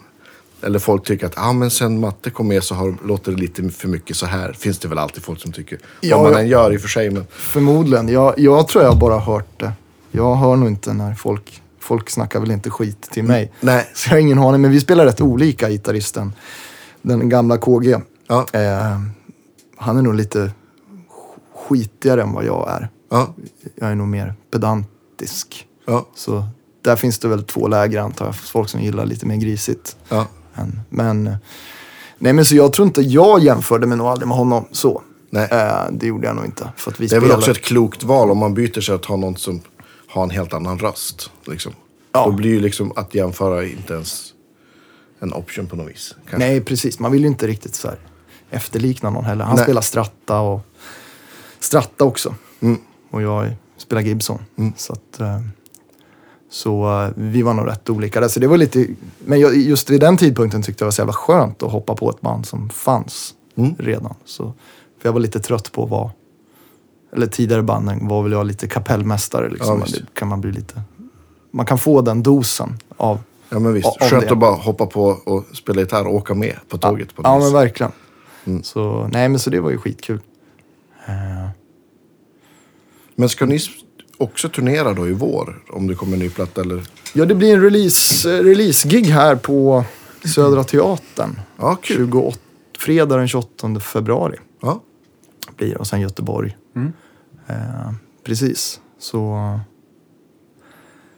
Och sen turnéer och sen Sweden Rock i sommar. Ja, och kul. Ja, kul. lite sådär. Och det, ja. Eh, Så det blir en pusslig sommar. ja, det, så, Ja. som vanligt. Ja. Som vanligt. ja, men ja, precis. Om du har fått sätta vick, eller steken i gigget, eller har, sätter du vick i någon av orkestrarna? Ja, jag har väl haft lite, med, med Family Band har jag faktiskt haft Vic några gånger. Det kanske Men- är lättare än Sienna Root. Ja, men lite så. Men ga, ganska, ja, ganska, ganska sällan faktiskt har det varit så. Sen går det ju att göra gig med en gitarrist, alltså med Family Ja. Band också. Ja. Fredrik. Fredrik får svettas lite mer. Ja. Precis, Ja. exakt. Så, eh, men det har hänt ganska sällan ändå. Men, men det var mer förr vi körde eh, att vi kunde ta gig med en gitarrist bara. Sen blev ju soundet mer så att äh, det går ju inte att göra det här med en gitarrist. Hel, helst inte, alltså verkligen worst case liksom. Mm. Så att, eh, men med Sienna Root, det, är ju liksom lite kollektiv stuk på det, på det bandet också. Det är ju mycket olika folk som har varit med i bandet och Mm. är med. Så att det förändras lite där med liksom. Mm. Eh, Vad är det för uppsättning på Sienna Root nu? Det är ju orgel, bas, trummor, sång och, och gitarr. Ja, är ju liksom grund. Det är ju grunden liksom. Men just det. Och Spela med organist, det är ju ändå så här, jag kan tänka mig frekvensmässigt i alla fall att det, det finns både likheter med, med att spela som två gitarrister eller, eller ja, men absolut. Jo, men det är ju likheter verkligen. Eh, men... Eh, ja, det ja. Erka är ju Erka som spelar orgel. Han är ju, spelar ju rätt mycket. Okej. Eh, och är ju rätt grisig. Mm. Eh, så att då kan jag spela lite. Jag behöver, liksom, jag behöver inte känna mig som en trio-gitarrist och spela det. Mm. supermycket hela tiden. För att han rätt grisig orgel liksom. Så att eh, jag kan. Det, ja men det är lite som du säger. Det, det är lite som att vara två gitarrister faktiskt. Mm. Eh, liksom man dubbar riffen på eh, klaven och sådär. Så att Mm. det, det låter ju nästan som en gitarr. Så att det, Mm. Kör han förstärkare då också eller? Ja, han kör klaven genom en Vox-stärk. Mm. Och sen har han sin sen L100 genom en ja, men ett Topp och Leslie. topp och Leslie. Mm. Precis. Och den styr väl över ganska, brukar ju bli ganska starkt. Ja, det blir starkt De som brukar fan. gilla att spela starkt. Ja, det, det är jävligt starkt. Ja. Det är många som har tappat hörsel av att ha suttit nära en B3-hornet på en Ja, ja. Ja, jag får ju stå på andra sidan där, så jag Ja, är inte i precis. skottlinjen. Så det är Mm. skönt. Eh, Ja, men jag såg någon bild där på från ja, men den, den spelningen på Södra Teatern. Att det var liksom, ja men ni var ganska många på, på bilden så här. Ja verkligen. Sienna Root Extended Ja, ja men det, Family Skiss. På något precis. Det, det kommer att vara lite så. så att, eh, Men är plattan som kommer så också? Att det är mycket gäster och grejer eller? Ja, ehm, det är mycket gäster på den. Mm. Eh, Det är väl grundbandet som har spelat in allting. Men Mm. sen är det, det är två andra gitarrister som är med och kör lite pålägg och, och en sitarspelare och, Ja, fränt. Och, och lite sådär. Och det är flöjter och Ja. allt. Ja, men mycket, mycket sånt där liksom. Mm. Mm. Så, nej men det blir kul. Det är en bra skiva. Det, Ja, roligt. När kommer den? Är, släpps den då i samband med? Ja, den släpps lite senare faktiskt. Okej. Men, men, eh, men i, i har jag inte datumet i huvudet. Men där i krokarna. Får jag, vi får göra en liten länk när det är dags. Ja, men precis. Exakt. Hur, hur, var det bara din Les Paul, eh, hela den plattan, eller växlar du lite på? Där växlar jag faktiskt. Där jag, jag köpte en eh, sån här Les Paul Junior med P90? P90. Mm. Så att jag spelar faktiskt ganska mycket på den. Kompgitarrerna. Mm. Eh, Vad tyckte du att du hade att vinna på just P90 sådär? Var det någonting den... ja, men det blir inte riktigt... Eh, det låter ju fortfarande... eller vad ska man säga? Ja men det blir ju lite mer, det blir ju lite mer single coil feeling liksom. Och li- lite luftigare liksom. Just i komp. Mm. Så att eh, det lät bra. Men det låter ju Gibson ändå liksom. Men du har alla solon med, med eh, din vanliga Les Paul. Det kanske är också lite så här man vill känna igen så lite... Ja. När man har spelat in sig på ett instrument så pass mycket att man liksom... Ja, det är värt en del. Nästan mer än soundet ibland. Ja, ja men Ja, faktiskt. absolut. Jag tror att jag spelar mest, fan jag glömt bort. Eh, jag, jag tror att jag spelar mest Les Paulen faktiskt. Jag har ju en 335 också som jag brukar varva mellan. Men det är ju humbuckers på båda. Jag, så här efterhand har jag inte skillnaden på inspelningarna. Okay. Eh, Det brukar ju vara kännas att, att tyngden i mellanregistret hamnar lite lägre ner på en 335. Att den liksom låter lite fylligare och Les Paulen får lite mer rockknogel liksom. Men ja, det, ja, om man jämför dem så här snabbt emellan. Men det beror väl säkert på vilken, vilket X och vilka, vilka mickar som sitter på. Va? Men, men, Men din, din main-gitarr, vad är det för någonting? Det är ju Les Paulen. Så, som är en... Det är en sån här, de kom väl för 15 år sedan. Vad fan var de hette? Les Paul, Les Paul Standard Faded. Tror jag de hette. Okej. Just det. Som är, det är tunn lack på den. Mm. Bara. Mm. Och sen är de liksom lite så här honeyburst stuk på. Eh, så den köpte jag i, det var skitlänge sedan jag köpte den, i gymnasiet tror jag. Så Ja. köpte den nog sen, kanske för 13 år sedan. Så den har jag haft sedan dess, som skitnöjd med den. Mm. Den är faktiskt, jag har bytt mickar till såna här, vad fan heter de då? Antiquity Seymour Duncan. Ja, just det. Eh, men så, så den är jag svinnöjd med. De låter ju väldigt trevligt de mickarna. De, har ju, de är lite så här uh, ovaxade vilket gör att de lever om lite grann. Ja. Men ibland så kan man ju få problem med mikrofoni och tjut i dem så här, om man spelar för högt. Men, men det, det kan ju vara kul också. Ja, ja men verkligen. Spela Det, lite på det. det, är- så det är väl min go-to-gitarr. Mm. Och sen har jag en, tre, en Edwards 335 Mm. också. Edwards är, en det är väl en, en, en eh, filial, eller vad man ska säga, i den här ESP-koncernen tror jag. Ja, ja Okej, precis. ja. Eh, skitbra, Mm. måste jag säga. Eh, den är, jag tycker den är, den är precis lika bra som en Gibson. Liksom, så här, för, men den är halv, halva priset. Liksom. Mm. Så eh, tror jag köpte den för under 10 000. Mm. Ja, det är grymt. Så, men jätte... Nej men den är jag nöjd. Den har jag haft jättelänge också. Den vill jag nog inte sälja sådär. Nej. Så det är väl mina. Så. Sen har jag en tele också. En... Vad fan hette de serien som kom där? De här jättefärdigslitna. Ja, Road Worn kanske. Road Worn, Mm. precis. Exakt. En sån. Och så Les Paul Union då. Mm. Så... eh, Bra, bra arsenal Absolut. tycker jag. Ja, ja men helt... alltså, Det är inga dyra gitarrer. Någon av dem. Det, Nej, men det, gillar man dem så det är väl det som är, som vi sa förut, det viktigaste.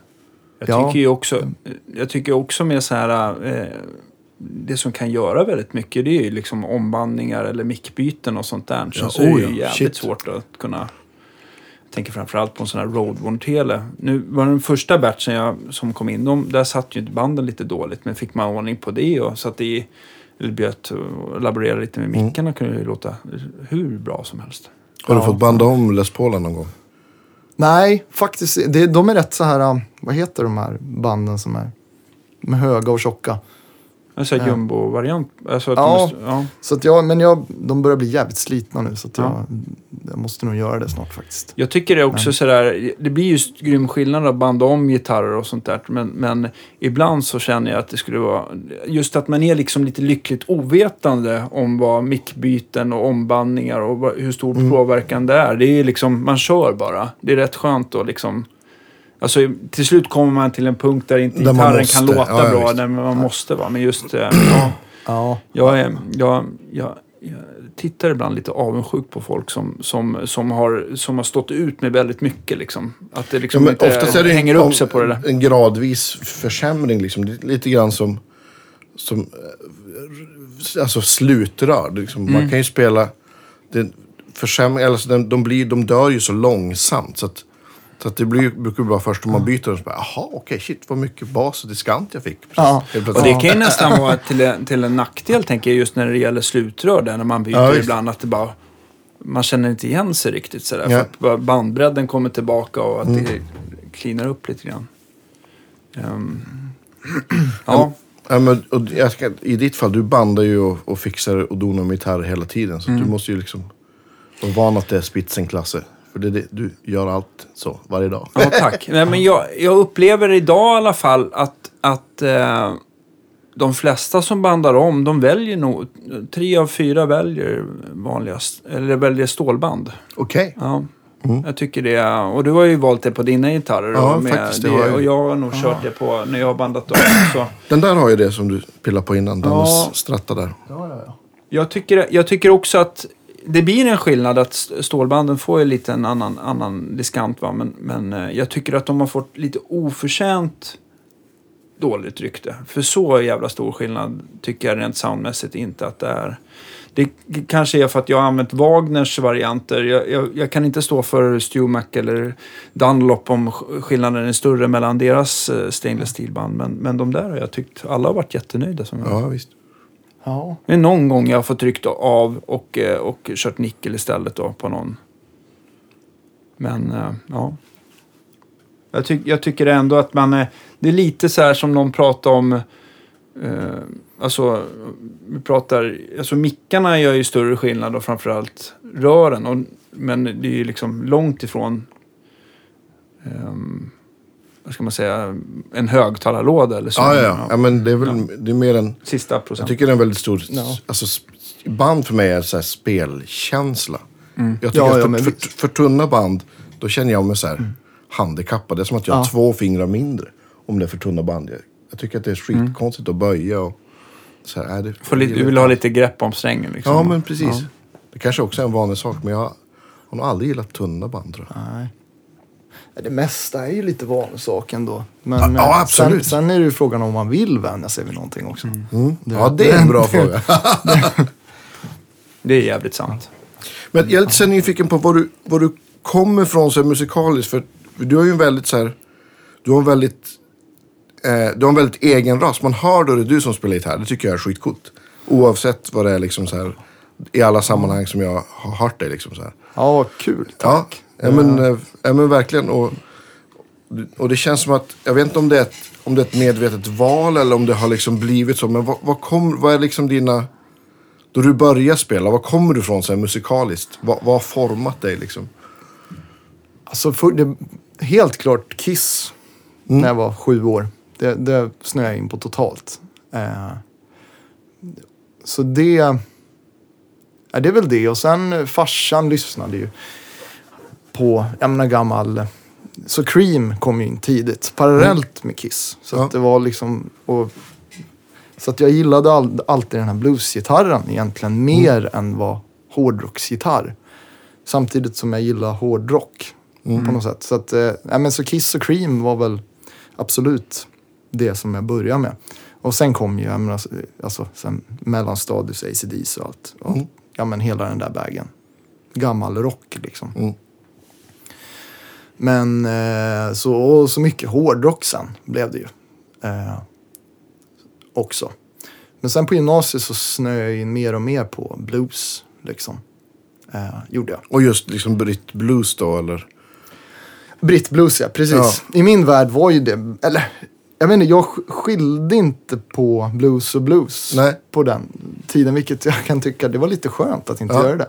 Men idag så inser man, fan vad det, det är vattentäta skott mellan vissa bluesgenrer. Ja visst. Det är liksom, man kan inte komma till, jag vet inte, Gamla stan kanske inte, man kan inte komma och säga att Cream är blues där liksom. det, det funkar inte. Det, Det- finns nog folk som blir upprörda då. Alltså Ja, jag var verkligen. mycket mera typ bluespolis förr och sånt där. Jag tycker ju att den här brittbluesen är en liten annan, alltså även om man nu ska kategorisera det som blues så är det liksom en helt annan genre. För det känns mycket mer experimentlust och att man liksom, man tänjer på gränserna på ett annat sätt där. Vilket jag kan tycka att det är lite utvecklande. Att man liksom, Ja, man drar genren framåt liksom. Jag tror väldigt Clapton och Peter Green och alla de där var ju väldigt mycket så här att de var väldigt intresserade av den här gamla, alltså sina influenser som, ja, ja, behöver inte prata om det nu, men, men eh, alla gitarrister och sådär. Men det kändes som att de ändå inte var så här bara karbonpapper. Och, Nej, de och gjorde en egen grej Ja, de gjorde liksom en egen grej av det. Och egentligen, de gjorde en så himla stor gärning för, för bluesen. Just att, att det var ju liksom amerikan när de kom till USA sen så var det liksom som att amerikanerna upp, återupptäckte sin egen musik. Framförallt den vita Ja. sidan. Liksom. Ja, men verkligen. Det är, och jag tror att, jag menar fan, jag gillar ju all, jag gillar ju gammal Chicago blues också. Det är Mm. inte, men just jag kunde nog identifiera mig mer med liksom brittsvängen. På sättet de spelade gitarr och sjöng liksom. Mm. För de sjöng ju, sjöng ju rätt dåligt många av dem. Men jag vet Mm. inte om man, det kanske gjorde att man kunde identifiera sig mer med det. Men jag man- tänker också många av de här britt, brittiska banden som eh, jag börjar tänka på att de, de var ganska bluesiga från början och sen så blev de, blev de mer poppiga sen. Och att de, Ja, de, de drog, de, det Mm. föddes ju någonting ut ur det liksom. Ja. Jag tycker inte det känns som att de amerikanska, de har ju mera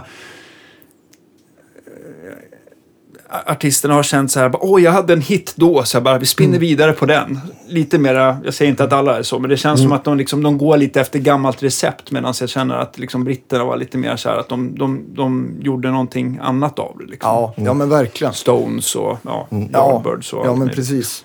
Så egentligen var det var ju ganska kort, ganska få år där på 60-talet. Brittbluesen var blues. Alltså, Det blev ju fort någonting annat liksom redan 67, 68. Mm. Eh, men, eh, nej men så det snöade jag ju in på. Och sen Stevie Ray.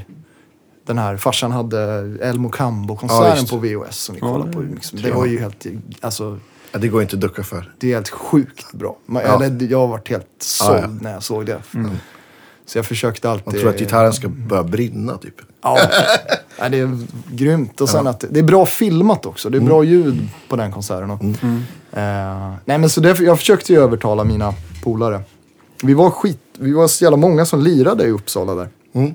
Så att det var under liksom högstadiet, gymnasiet och det var ju hårdrock liksom som gällde. Men jag försökte övertala alla att Stevie Ray var svinbra. Så, så sådana här blandband vi spelade in på, som man hade på fester. Så jag försökte vara lite pedagogisk och ta de hårdare Stevie-låtarna. Just Testify. Och, Ja, just det. så jag, jag vet inte, vissa köpte det men och andra inte. De, tyck, de tyckte jag var en gubbjävel. Så men fan, lyssna på det där skiten. Men, Ja. eh, nej, men så det snöade jag in på. Och sen i gymnasiet så bör, upptäckte jag Allman Brothers. Och det var Mm. också en sån här ögonöppnare. Som när att, ja shit, när jag hörde. Jag hade läst att den här Fillmore East liven, att Mm. det var så här rankat världens bästa liveplatta. Och det var coolt. Mm. Och sen såg de ju så jävla coola ut. Ja, visst. Så när jag fick höra den, då, nej, då blev jag helt såld. Alltså. Det tyckte, fan man kan lira blues så här. För att de spelade inte som britt-lirarna. Nej, det precis. var det är en helt var annan likt, ingång men- på, på Mer americana. sätt. Ja, mer så här jazz, eh, det där jazziga i det. Ja, men precis. Det finns ju någon jazznerv Ja, men någonstans exakt. långt bak som jag tyckte var så jävla cool. Med, med Allman Brothers.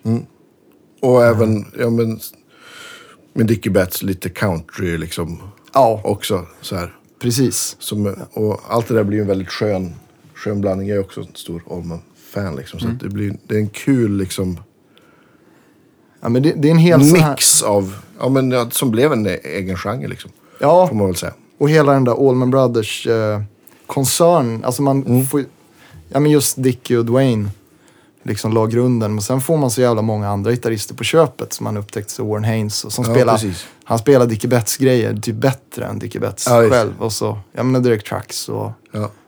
så man fick, det blev så här. Det fanns så mycket att upptäcka i ett band. Mm. Så, nej det är sjukt bra. Jag tycker Ja, fortfarande att de är så här, Facit.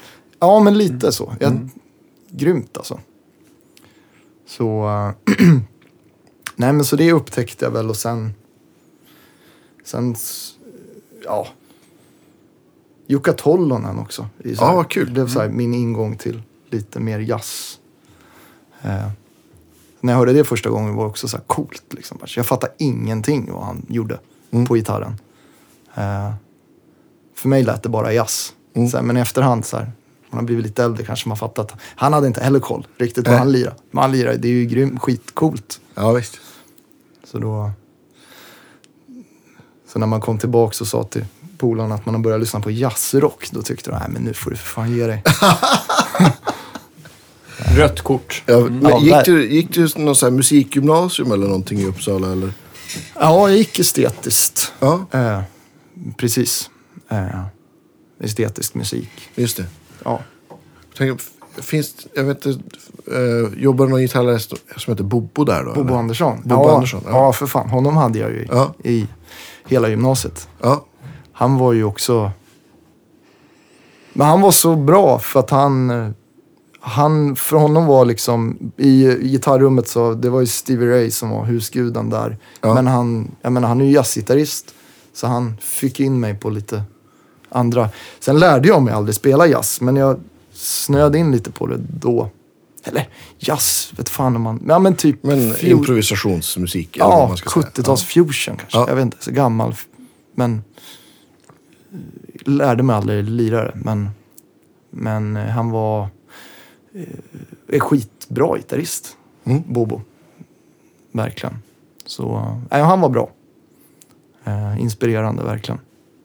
Ja, men det, det jag förstår. Jag känner honom lite grann via så här, gemensamma kompisar och, och människor jag känner som har haft honom. Och alla säger typ samma sak, att han har haft väldigt stor impact. Så här, liksom. Ja, mm, verkligen. Ja, men ni är från lite samma... Samma... Jag, jag kommer inte ihåg var han är ifrån riktigt. Men Ja, jag tror att han är från Luleå, tror jag. ja Om jag inte minns fel. Jag känner inte honom så bra. Så, men jag är lite längre söderut, utanför Umeå någonstans. Ja, ja. Så att- Ja. Runt knuten. Precis. Nej, men jag, 25 mil hit. jag, tror att, jag tror att det där är så typiskt, eh, så här, så här, lite Stockholmsfenomen, att man liksom buntar ihop alla de här städerna norrut till en och samma. Att det är liksom, det är, Ja, bara, det är väl ja. bara ett par mil emellan, men det är Ja, ganska Ja, långt. men han är Ja, norrifrån, absolut. Ja. Ju. Ja, någon får skriva in var Bobo kommer ifrån. här. Ja, ja precis. I Ja, Vi får ha han med istället kanske. Ja, absolut. absolut. Ja. ja verkligen. Det, ja. Men började du så här, sätta ihop band för att få spela liksom så här musik som du gillade då? Eller? ja, vi började ju redan... Vi var rätt många i Uppsala. Eh, I liksom den delen av Uppsala som jag kommer ifrån så var vi skitmånga som spelade. Så vi startade band och grejer. Eh, tidigt liksom. Man hade massa olika. Men sen någonstans i 8-9 så eh, hoppade jag på ett band som hette In Solitude, ett hårdrocksband som, eh, som vi lirade i, som det gick jävligt bra för. Mm. Sådär i gymnasiet. Så vi började turnera där i, spelade in första skivan i trean på gymnasiet och började turnera, köra lite Europasvängar Coolt. då. Men Vad var det för hårdrock då? Var det mer, var det mer klassisk hårdrock eller? nej, mer så här Merciful Fate, så här Ja, tidig 80-tals Ja. Mm. heavy New metal. wave of British Ja, liksom. verkligen. Fast åt, det var liksom inte drakar som Nej. Iron Maiden utan det var mer så här Satan. Ja, Stuket. mer merciful. Ja, mm, Faith. precis. Faith. Ja. Ja. Nej men och så, så, det var ju mina barndomspolare sådär. Men jag, som sagt, jag snöade in på blues-svängen. Så att jag hoppade av det sen. När jag, ja, det var nog tio år sedan ungefär. Men de fortsatte ju och det gick ju skitbra. Eh, sådär, men det var inte riktigt min grej att spela den typen av hårdrock liksom. Jag, Men, ah, jag ledsnade på det liksom. Men. Jag, jag känner ju också igen nu. Jag har haft, även om jag liksom gjorde samma resa lite grann fast tidigare så, så, så kände jag liksom när man stod och spelade hårdrock att det var så otroligt mycket repande för att man ville att det skulle sitta som en keps liksom. Precis. Men liksom liveställena och framförallt få pröjs på liveställena var liksom väldigt lågt egentligen. Och det var det när man började spela blues så liksom bara, vad är det här? Det liksom, helt plötsligt så liksom är det lätt att få spelningar och, och det finns liksom en charm i det att inte allting behöver liksom vara utstuderat och inrepat till 100 procent. Just att det passar mig med lite så lösare tyglar. Ja, men va- Så jag har också trillat över till, till den ljusa sidan. Ja. ja, men mindre... Det kanske låter fan... Man vill ju inte vara bekväm så, men det var liksom... Man kunde det var lite enklare att åka och lira. Man behövde inte så mycket grejer. Och, Ja, men det var, fra- det var mycket lättare, många saker framförallt. Sen så kan man ju tycka just den här energin som finns av metal eller hårdrock eller vad det nu är för genre det där eh, kategori. Så, så den har ju någonting som är svårt att uppleva någon annanstans också. Va? Men ja, ja, men visst. Ja, ja. Det som är kul. Man saknar det ibland. Mm. Ja. Eh. Nej men så det var väl det och sen... Eh, nu ska vi se. Ja men då började man ju starta massa bluesband sen. Ja. Och lite... Och Uppsala har ju varit ganska, alltså det har varit ganska starkt just bluesscen och sådär. Jag tänker både Katalin och Fredmans fanns väl då. Hade de inte också en så här, nu har jag glömt bort namnet på dem, men de har ju haft en så här legendarisk klubb där alla kom och spelade på. Ja, på eh, Rackis. Rackis, Just det. Ja, just det. det var, ja, jag är ju för ung för Rackis, men Ja, eh, det är fan vad man har hört. Men Rackis höll Ja. väl på en bit in på 90-talet i alla fall, jag för mig va? Ja, det stängde väl ner där. Ja, precis. 93 kanske. Ja. Ja, ja, precis. Men det var, de hade, nu kunde ju komma liksom folk som var på turné liksom mitt i veckan och det var liksom världsklass. Liksom. Ja, verkligen. Ja, det har man hört mycket. Och lite så här på gränsen till svartklubb och härlig känsla. Liksom. Ja, Billy Bärs och... Ja. Ja. Det skulle man väl ha varit sett va? Men det, vi får... får Det är en tidsmaskin. ja. Ja. Nej, det där så, det tjatas ju fortfarande om Rackis i Uppsala, Uppsala gubbar och tanter. Nu vet jag inte vad det är för... Men nu har det väl kommit lite andra ställen i Uppsala som, som kör istället va? Ja, eller vet du fan ha om det har det. Det fanns ju Hias. Just det. Ja just det, Eh, du la ner ja kanske. Ja, ja. det var ju svin. Mm, det var ett trevligt liksom. ställe. Ja, han aldrig, ja, han aldrig spelade. Fredmans brann, brann, brann väl ner tror jag. Ja, just Ja. det. Precis. Katalin finns kvar, men de har väl mer från att vara... Tycker jag att de har väl lite, de har väl lite, det är väl lite större nu sen, de, sen den här nya adressen och de kör lite större akter och sånt där. Det är väl inte riktigt på samma så här uh, root, alltså det är inte riktigt lika mycket rootsmusik för en känsla. Nej, nej, nej, men precis. Det var... Nej, precis. Det är lite annat. Jag såg någon gammal så här, affisch från, eh, vad hette det? hette Pub 19 eller något sånt där. Mm, mm, just det. När, ja, gamla Catalina det Ja. låg på mindre stället. Jag såg någon gammal affisch där från 90-talet. Det var ju det var liksom på måndagen spelade Esbjörn Svensson Trio, på tisdagen spelade John Schofield, på onsdagen spelade Sven Zetterberg, på torsdagen spelade, ja, alltså det var, Det var jazz och blues. det var jävligt bra, Ja. Ja. bra grejer liksom. Ja. Nu, men nu finns det ju knappt något kvar liksom. Efter Hias stängde ner och ja, Nej, för stora, stora salen på Katalin är väl kanske lite för stor för att spela med, ett, med ganska många svenska band på en tisdag sådär liksom. ja, Kanske ja, svårt att dra så mycket folk. ja, ja men precis. Jag vet inte.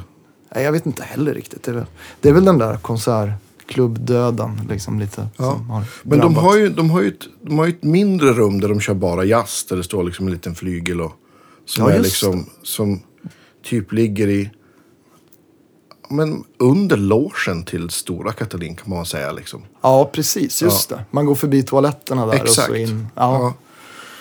Så att, och sen vet jag inte om de har, om de har musik ute i, ja, men i den här foajén utanför stora rummet också. Vet jag inte. Men Jag tror de har så här lördagsjazz. Ja, just det. Ja, men det stämmer nog. Ja, Precis. Lite osäker. Det... så, Jag kommer liksom inte riktigt ihåg hur det ser ut, förutom stora scener. Jag spelade Mm. förband någon gång till Nisse Hellberg, kommer jag ihåg, på Katalin. Men det, jag har inte Ja. varit där på, på år och dag, får man väl ändå säga. favoställe i toppen tycker jag. Ja. Ja, det är, det är ju fint. Verkligen. Va, vad var det för musikaffär som du vände dig till back in the days? Ja, det För det var har ju väl... varit några stycken. Vi hade väl både For Sound och um, Ja, Force Sound. Det Uppsala musikverk... Eh, verkstad, precis. verkstad, som ligger där vid stationen. Henka och gänget. Precis. Mm. Eh, det var väl det och sen fanns det ju, ja, innan For Sound hette ju Musikbörsen då. Ja, och sen bytte det eller det kanske, kanske alla Musikbörsen kanske köptes upp av For Sound, jag vet inte. Ja, de gick väl, de slog väl samman och sen så, sen så ville de få...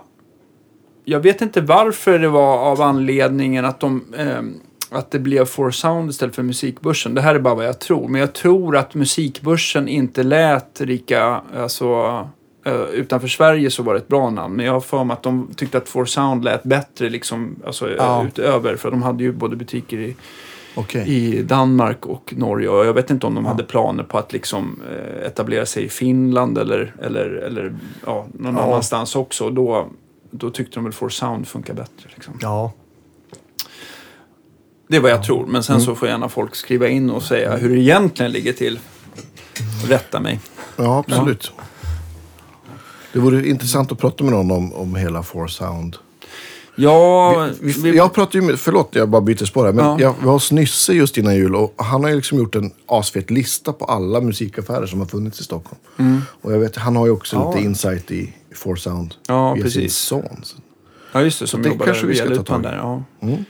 Ja, ja, det verkar ju som tyvärr, vad jag kan se så vet jag inte om det är någon av butikerna som kommer återuppstå igen. Jag såg, Slagverket verkar Slagverket, de håller på att bygga om så Ja. jag, att de ska komma upp i en ny tappning. Och jag vet inte om de kommer heta Slagverket eller vad de antar det. Men, Ja. men, eh, men det är ju kul att det finns en, en, en välsorterad eh, Trumaffär. Ja, bara, med bara trummor. Sen har man ju Hellsten och Deluxe också som har varit, ganska, som har varit duktiga. Men, men, eh, men jag tror att eh, slagverket är väldigt uppskattat i alla fall. Mm. Men jag tror i alla fall eh, Folkungagatan är nog körd. Och, eh, den, Absolut, och, den butiken, och den butiken vid eh, gamla förstärkardoktorn där vid Mm. bron över mellan över Fridhemsplan. Den, det Ja, är nog det. också historia Ja. tror jag. Så att, eh, ja, vi får Mm. se. Jag tror att ändå, jag vet ju att Deluxe, min gamla arbetsplats, har ju verkligen ökat i, i försäljning på grund av att eh, De måste ju ha haft en har... jättebra jul. Ja, det tror jag verkligen. Ja. Men jag tror inte att all försäljning från For Sound-butikerna har gått till Deluxe. Utan det har ju spridit sig. Jag, tror att, eh, jag tror verkligen att eh, eh, eh, Toman har öppnat några champagneflaskor och firat. Och, och de andra näthandelsbutikerna. Ja. Så, att, eh, Ja. mm. Så vi får se. Men jag tror ju ändå att det finns plats för en stor bu- butik inne i stan. I, i Stockholm i alla fall. Det, det finns det ju underlag för. Men Ja, ja, visst. Ja, vart, jag. när och hur och vem, det vet jag inte. Mm. Det återstår sen. Ja. Har vi gjort en klassisk här, utsegling från... Ja. Alla Nej, vi tittar nervöst på varandra. Var var vi någonstans? Men vi ska tillbaka till Uppsala och, du, Ja. eh, och bluesbanden där. Eh, Vi, vi var på, du var på musikaffärer, sen spårade vi ju. ja, Ja. precis. Just det, när man satt och repa på musikaffärerna. Ja, just det. Efter skolan. Men när, hur hamnar du, eller när hamnar du här i Stockholm då? Det var väl i och med där 2013 när jag började spela med eh, Lisa Lystam Mm. och Roten. Samt, jag började ju typ samtidigt med de två. Ja. Eh, så då började det helt plötsligt så förflyttades väl allting till Stockholm. Ja. Du gick inte så här rockmusikerlinjen eller något sånt där? Nej, Nej. nej. jag gjorde inte det. Eh, jag tänkte väl att jag skulle gå någon folkhögskola och sådär, men jag vet inte. Jag, tyck, jag vet inte, jag kan väl ångra det lite då att jag inte gjorde det. Men eh, jag vet inte, jag tyckte att jag hade gigs. Så att, vad fan ska jag gå? Ja, men visst. Varför ska jag gå något sånt? Men så här i efterhand så, vad fan, det hade väl varit svinbra. Men, äh, äh, jag vet inte. Det, det blev inte så. Nej.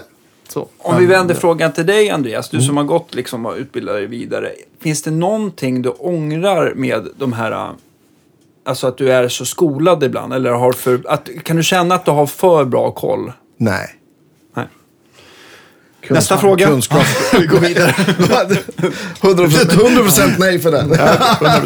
Men du gick det Piteå? Nej, jag har... har eh, jag gick musikgymnasium. Sen, sen var jag i, i London. Det fanns ett MI där på 90-talet. Ja. Så ja, var jag ja. där ett år och så sen gick jag Kulturama och jag tror att KG, hette han det som spelade i Stjärna Roth för Eller vad, nej. Ja, KG Westman. Ja, Precis. jag tror att han gick samtidigt som mig faktiskt. Ja. Ja, ja, ja. Eh, och så sen, och sen gick jag SMI, så här musiklärarutbildning. Men Oj. den gick jag aldrig klart för då, hade jag liksom, då spelade jag så mycket. Så att, Ja, men det var, var alla, alla de tre var jättebra. ja just SMI. Ja.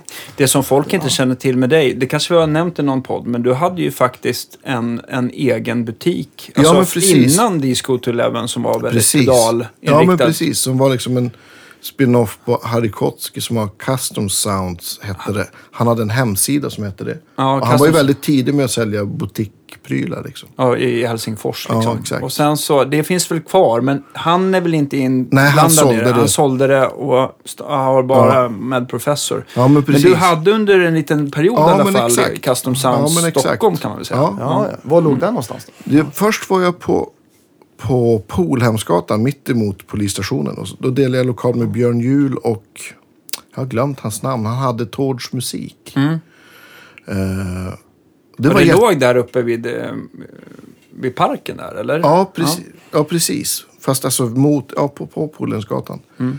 Eh, och det var jättebra. Men sen, först, sen tappade han, jag kommer inte ihåg vad han heter, han tappade kontraktet. Ja, ja, ja.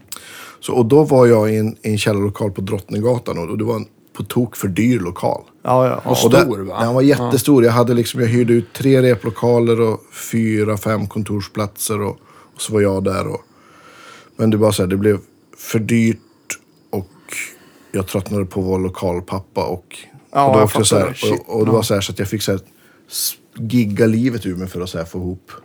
För Ja. att så här, gå runt. Så att då kände jag bara att nej, men jag ska nog bara spela gitarr istället. Och kan man, Ja, inte, det kan man inte säga att du var lite så här, det konceptet var lite för tidigt också? Du var Absolut. lite före din tid. Ja, det var men liksom precis. det här, Ja. just det här butikpedaler och det var lite mer så här att folk eh, inte så här, äh, bara gitarr rakt in i stärkan, men det var liksom inte, man skulle inte vara Ja, men det hade liksom inte slagit riktigt då, hela den här butikboomen. Liksom. Ja. Så, men det var, Intresset fanns ju, Ja, men det var ju liksom inte alls så utbrett liksom. nej. Fanns Discos to Eleven då? nej, men det var liksom, jag, jag la ner och så sen började Sebbe i typ den vevan började han sälja lite prylar. Ja. Typ från, Via- via, en hemsida och via sitt, typ han hade lager i sitt källarförråd liksom. Ja, och sen så hade väl han, jag kommer ihåg första gången jag träffade Sebastian när man tittade innan han öppnade upp på eh, Södermannagatan. Eh, så var det ju, hade han typ replokal i Hagsätra eller någonting det, sånt där. precis. Alltså i studion Mm. så hade han liksom massa pedaler som han liksom Mm, lite krängde. showroom. Ja, precis. Showroom och tog dit folk liksom. Ja, Ja, ja, jag, ja. jag sålde en CS40 till, jag tror att jag var på turné och så var, jag tror att Lasse Bjurhäll satt där istället. Ja. Så kom Sebbe dit och spelade på min CS40 och så sålde jag en sån till honom. Jag tror att det var hans ingång till så här, Björns värld höll jag på att säga. Aha, okej, okej. Så att, ja. Här är länge sedan nu alltså. Ja, ja, Time flies. Ja. ja. Men nu har vi spårat ur igen. Nu ska vi spåra in igen. Det är bra. Det är underbart. Nej men då, då, då du hamnar här ja, men på grund av, av Sienna Root och, och Lisa Lysson Family Band då. Ja, precis. Så började jag ju... Nej, det blev väl jag pendlade väl hit. Alltså jag flyttade hit kanske 2016. Ja. Något sånt där. Men det blev ju att jag hade... Man, vad ska man säga? Ja, men banden, allt man lirar med var här. Så, att, Mm. Mm. så eh, precis. Ja, något sånt. Ja. Ja. Vad tänkte jag på eh, här framöver senare år? Hur ser liksom hela vår... Ni ska på någon turné. Ja, och så kör vi med både Family Band och... ehm, family Band, ja precis. Och så ska vi fortsätta göra klart Heavy Feather-plattan. Ja. Och sen är det... Men ni ska väl turnera lite med Heavy Feathers också? Heavy Feather. Ja, just det. Vi drar det på en, en Tysklandssväng här nu. En två veckors här i februari Mm. blir det. Eh, i, I Tyskland. Eh, och ska vi göra klart plattan och sådär. Men den kommer inte släppas förrän om ett år. Okej. Faktiskt. Det- Du som ändå turnerar i Tyskland eller i Sverige så här, med två komplett, inte komplett, men ganska olika genrer ändå. Märker du väldigt stor skillnad på hur genrerna, hur man bemöts som band och vad som, ja du vet.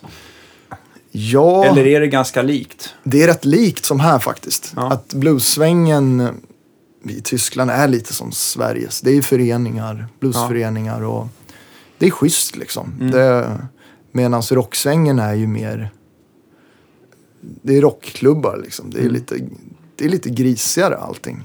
Eh, Men Ba- sätt. vi har, ah, vi har ju spelat sjukt mycket i Tyskland, men vi har ju aldrig spelat på föreningar. Utan det har ju varit på de här rockklubbarna där man, det, ja, jag vet inte, de har ju någon slags tysk ordning fast det kan vara så jäkla nedgånget ibland. Det beror, Ja. på var man kommer någonstans. Men, Ja, men de har inte, sam- precis, de har inte samma standard liksom på, eh, på, på någonting egentligen. Men, men den ordningen är det ju inget fel på. nej. Den är ju... Men, eh, ja, men liksom, de röker, röker i lokalen innan öppning. Sen bara när det öppnar, bara bort med askhopparna. Sen när det stänger, fram med askhopparna. Ja. Och, eh, nej men det är liksom... Det, det är ju fritt och det är ju Mm. skitkul. Inte lika liksom. noga. Nej, nej, verkligen inte. Det är... Men tycker du att du skiljer någonting? Ja, i och för sig. Ja, nu blir det ju så himla skillnad om man kommer och spelar för föreningar. Det blir ju verkligen en helt annan, en helt annan grej. Det är ju skittrevligt det med givetvis. Men, men, Ja, ja, verkligen. Det är ju lite, det, det är ju lite skillnad. Eh, Men så, samtidigt upplever jag att tyska, tyskar, eller europeer lag sådär, att de inte skiljer på genrer. Eller i Sverige kan jag uppleva att det är liksom vattentäta skott mellan Mm. olika genrer. Det, med vi, vi fansen, gillar verkligen liksom. att stoppa in saker i fack Ja, på något vis. Jag vet inte. Där är det lite mer, gillar man, man Musik. gillar musik liksom. Ja, ja, precis. Och sen om det är liksom så här. Folk gillar blues och metal liksom. S- s- Alltså, de gillar allt och går Mm. på allt. Och, jag vet inte, det är ju så jävla mycket friare där på det sättet. Vilket är Ja, men det känns som, precis som du säger. Det känns som en annan kultur att gå ut och lyssna på något. I Sverige kan man nästan känna så här, men du vet, man spelar på Stampen så kommer de så här, jaha, är, är det musik? Ja, vad jobbigt. Ja, kostar det 80 kronor att gå in? Nej, Ja. det tänker jag inte. Nej, fy ingen, ing, ingen, ingen blinkar ju för att betala 87 kronor för en, en stor IPA eller något så här. Nej, nej, nej det, det är inga konstigheter. Nej. Så, men, men där man kanske kan känna i, i, ja, men i Italien också, eller i Spanien eller i Europa att det är så här, "Ja, ja, vad kul är det musik? Ja, men det, där går vi in. Att Ja, det är ja. en annan attityd på, Ja, på verkligen. folk. Oavsett genre också. Kan, Man- ja, men oavsett genre, det kanske, nu kanske jag generaliserar också att det kanske är väldigt mycket ett Stockholmsfenomen också. Men jag vet inte. Kanske, ja, ja. Ja, ja jo men kanske. Ja. Fast det känns som hela Sverige liksom. Man har sin genre man går på. Mm, det är nog kanske så. Det- Ja. Ja, det är lite smalare sätt, så kanske. Vilket gör ju att det blir lite min... Det är ju, jag vet inte, de är ju så jävla många i Tyskland också. Det, ja, de är ju tio gånger så många som oss. Så att Ja, även om man gör något som är smalt så finns det ju tio gånger fler som vill komma och kolla. ja, ja verkligen. Ja. verkligen. Men, Men kör ni, kommer ni åka, kör ni buss ner då eller? ja, vi kör precis. Det vi kör. Ja, turnéerna kör vi ju alltid. Vi Mm. kör ner. Men sen flygs det väl om det är så här festival. Ja, men precis. Liksom. Men ehm, är det mer än... Ja. Mer än fyra gig så får man väl ta bilen liksom. Ja, Det, men eh, där kan man bli lite avundsjuk på folk som bor i Malmö och Göteborg. Att så, fan vad, när man kommer av den här jävla färjan i Trelleborg. Att, fan vad skönt det skulle vara att bo Ja. i Malmö. ja. Ja, Den här ja, sista slippa- 65 milen är Ja, inte så jävla kul. Eh, slippa. Ja, det bor man i Malmö så är jag åka till Hamburg är ju liksom ingen jättestor grej. Så. Nej men då kan man ju ta bilen ner och köra en helg liksom. Ja, exakt. Inga problem. Så, ja. Är du sugen? Mm. Flytta till Malmö? Nej, egentligen nej. Men geografiskt sett är det. Ja. Men nej, nej, jag vet inte. Nej. Det... nej, men man är Men glad att man inte bor där du Malmö. är ifrån. Ja, men precis. är, det bara jag, ja. är det bara jag som gillar Malmö? Nej, jag gillar Nej, Malmö. Men det kanske är, jo, alltså jag, jag har också, ska erkänna att jag kanske har svårt eh, med allt man är insyltad i. Att tänka mig att flytta någon annanstans. Men, men ja, jag vet inte, jag gillar Malmö. Jag gillar Göteborg. Jag Ja. vet att det får man ju inte som stockholmare säga alltid men jag... Du sticker jag, ut hakan. Ja, jag sticker Mm. ut hakan och säger att jag gillar verkligen Göteborg. Nu jävlar. Ja, det är bra. Ja, jag tycker det är grymt. Jo, men det är ju skitnice Ja, där. Det är absolut. Men Malmö, jag har aldrig hängt i Malmö så jag har bara så spelat där. Men så jag har inte riktigt här. någon koll på, på det. Nej, men, inte jag heller. Faktiskt. Men Göteborg är ju kanon. Mm. Jag bor man i Malmö så är ju Köpenhamn ett stenkast bort också. Ja, ja, men precis. Så det, ja. Mm. Men det känns som i Göteborg känns det som att det alltid är bra grejer som lirar. Det är alltid någonting på Pustervik. Mm. När man lirar där på MNF Tite eller något. Så det är alltid någon bra konsert på Pustervik som man får bara direkt efter konserten får man bara dra dit och Ja. kanske hinner se sista låtarna. Eh, Fan vad, jag, blir så, jag känner mig så gammal när du säger sådär. Det enda man vill efter man har spelat det är att sitta backstage med, med, och ta det lugnt i soffan med en öl.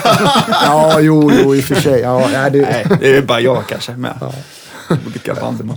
Ja, men det låter ju som att du har ett ganska fullsmetat schema framöver. Sådär.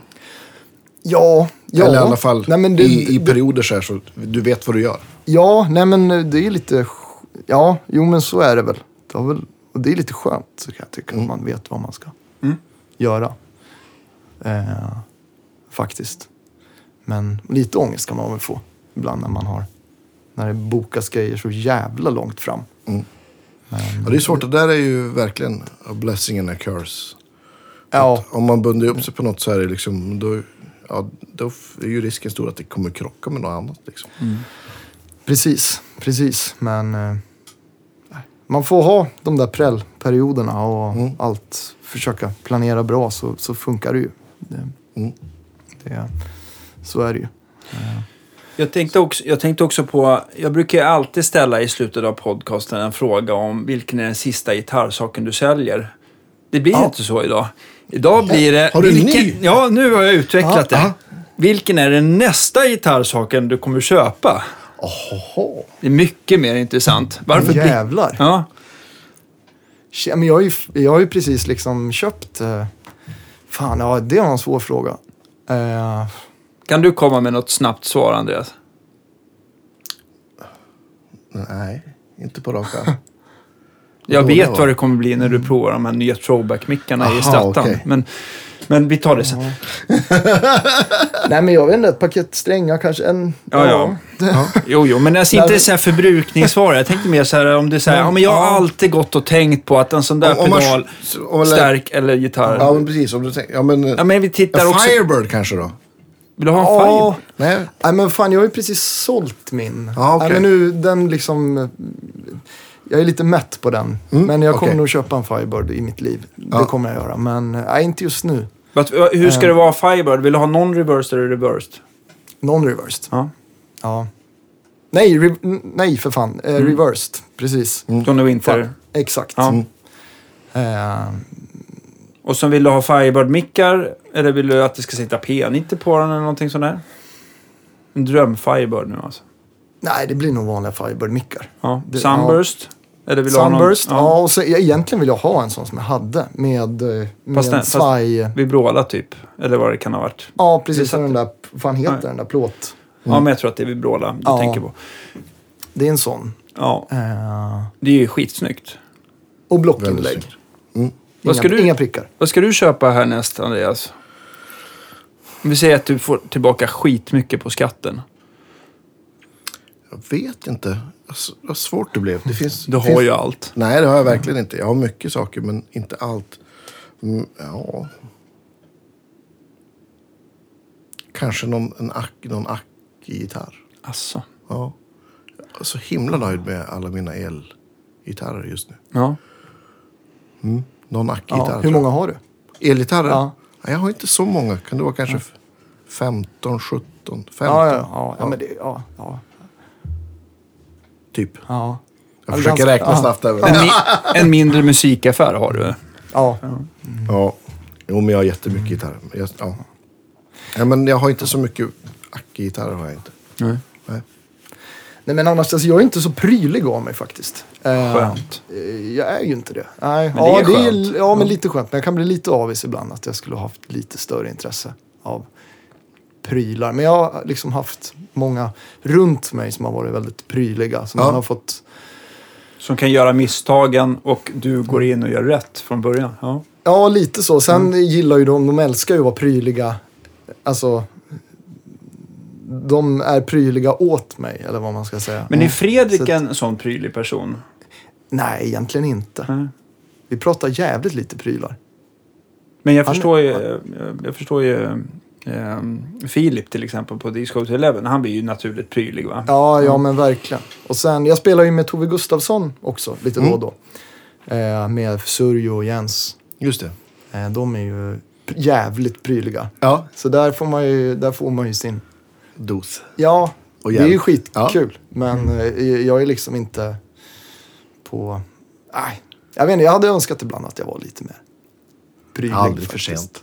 nej, nej, men verkligen inte. Det, det, det kom, jag tycker jag har blivit lite bättre på sistone faktiskt.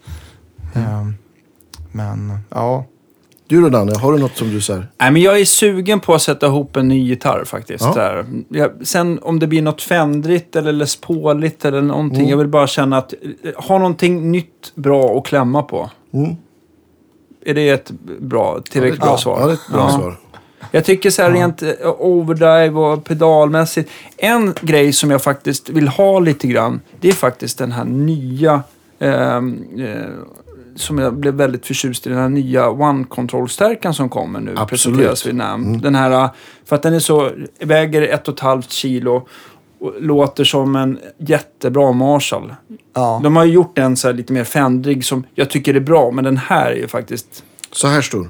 Ja, nu, Ja, ja. för er som inte kan se genom hörlurarna så... Ett och ett halvt mjölkpaket. ja, den är liten i alla fall. Men den, det är två riktigt bra kanaler och ett fantastiskt eko. Mm. Och du har ju provat den själv i alla fall. absolut. Den är grym. Det skulle vara Mycket kul att bra. ja, kul. Jag tror Mm. att faktiskt med, med, eh, med den här lite cleanare kanalen där skulle jag nog kunna klara mig med. Den och, och en clip-on-tuner Ja. på min stötta. Det är klart. Jag vill nog ha en sån istället för Nacke Jag ändrar mig. Ja, Stort tack för, Ja, för det idag. Vi kommer Ja. garanterat hitta, hitta ett tillfälle och, och återkomma. Och, och du var ju så uppstyrd också, så du, du messade mig igår och frågade om du skulle förbereda något. Så att, så att Ja. vi, nu kan vi faktiskt utlova lite fina listor här. Ja, just det. Ja, en riktigt fin Ja. lista Ja. med grejer. Ja. Kanske, kanske till och med två. Ja, kanske två listor. Jag ska... Ja, Ja, vi får se. ja, vi har varit lite svältfödda på listor faktiskt. Så Ja, det tackar vi kommer ja men då ska jag ha en, en riktig jävla lista. Ja, mycket trevligt att du kom hit och pratade med oss. i alla fall. Ja, men eh, skitkul att vara här. Jätteroligt. På, på Tack återseende till, till eh, nästa gång det blir mer skivsläpp. Och eh, får vi känna på pulsen hur mycket mer gitarrnörd du har blivit sen, sen sist va? Ja, Ja, precis. Det går ju åt rätt håll i alla fall. ja det tycker jag. Ja. Ha det bra. Ja, Ha det så hej, bra. Hej då. Tack. Hej.